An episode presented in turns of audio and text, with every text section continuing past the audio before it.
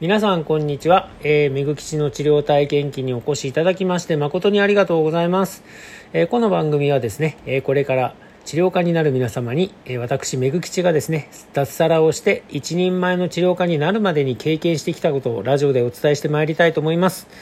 え私は、え鹿児島県にてですね、毎日金港湾を挟んだ状態で桜島を眺めながら接骨院をしております。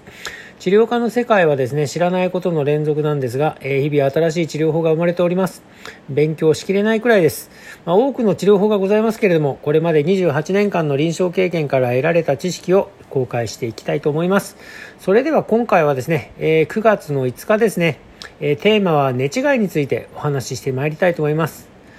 寝違いとは、えー、何だろうか、うん、朝目が覚めたら首動かないですねという症状なんですけれども実際にはですね振り向きざまに首が動かなくなったっていうことです。だからまあテレビを寝転がってたら急に首が動かなくなったですとか仕事でですね同じ方向だけずっと見てたら首が動かなくなった。うんぬんいろいろあったかいろいろなパターンがあります。こんないろんな状況で起こるあの首の運動障害のことをですね、総じて寝違い、もしくは頸椎捻挫として、傷病名っていうのをつけております。ではどうして起こるんでしょうか？っていうことなんですけども、答えはですね、もう単純に姿勢です。首にですね、ねじれるような力が加わってしまって、首に一定の負荷が長時間加わって、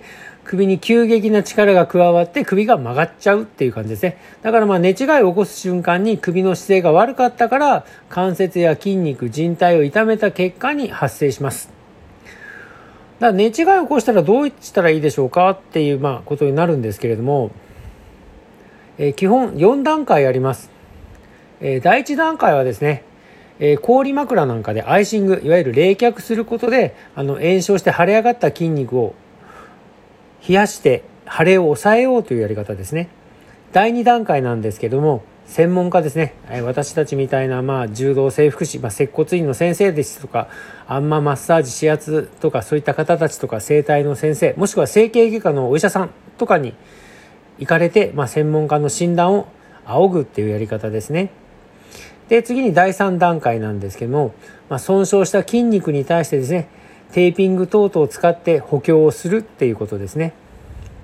で、最後に第4段階なんですけども、正しい姿勢で生活しましょうっていうところです。まあ、この4つの段階がですね、治療の基本となるんですけれども、まあ、自宅で治すならどうしましょうかっていうことなんですけども、まずあの、氷枕を上手に使ってください。えー、氷枕のですね、正しい作り方っていうのがあるんですけれども、あの、氷枕のですね、まあ、容積ありますよね、水が入る空間。それの大体3分の1に角氷も入れます。で、そしてまあ、氷枕の容積の3分の1、残り水を入れます。つまりまあ3分の2ぐらいの確率で入れると、この日で作った水枕っていうのはまあ結局ふにゃふにゃした状態なんですけども、このふにゃふにゃした水枕を自分で通常使っている枕の上に乗っけて首に当てて冷やして寝てください。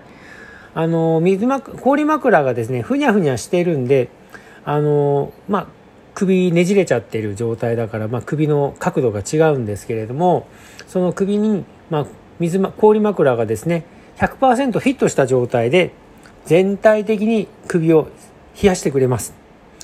だからあの首が腫れてた場合が、まあ、腫れた筋肉を十二分に冷やすことが可能となりますので首に当てて冷やして寝てください。でとにかく炎症を抑え込まないことには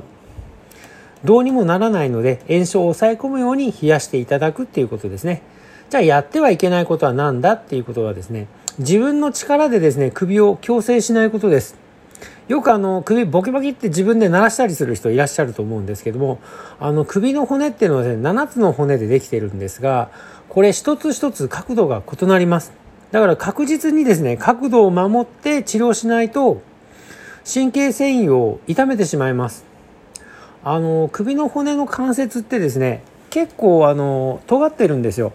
動かす瞬間にこうカミソリの刃ぐらいの切れ味がありますのでそれで神経の繊維をズタズタに切ってしまってもう神経の修復ができない状態になってしまうっていう方も中にはいらっしゃいます。だからそういったことのないように、まあ、自分で首を動かさないようにしてもしどうしてもあの首の骨を動かしたいっていうんであれば専門家の先生にあの矯正してもらってくださいね、まあ、とにかく寝違いを起こしたら水枕でちゃんと冷やしてくださいね。えー、今日はこんなところですかね。じゃあ次回の放送を楽しみにお待ちしてください。バイバイ。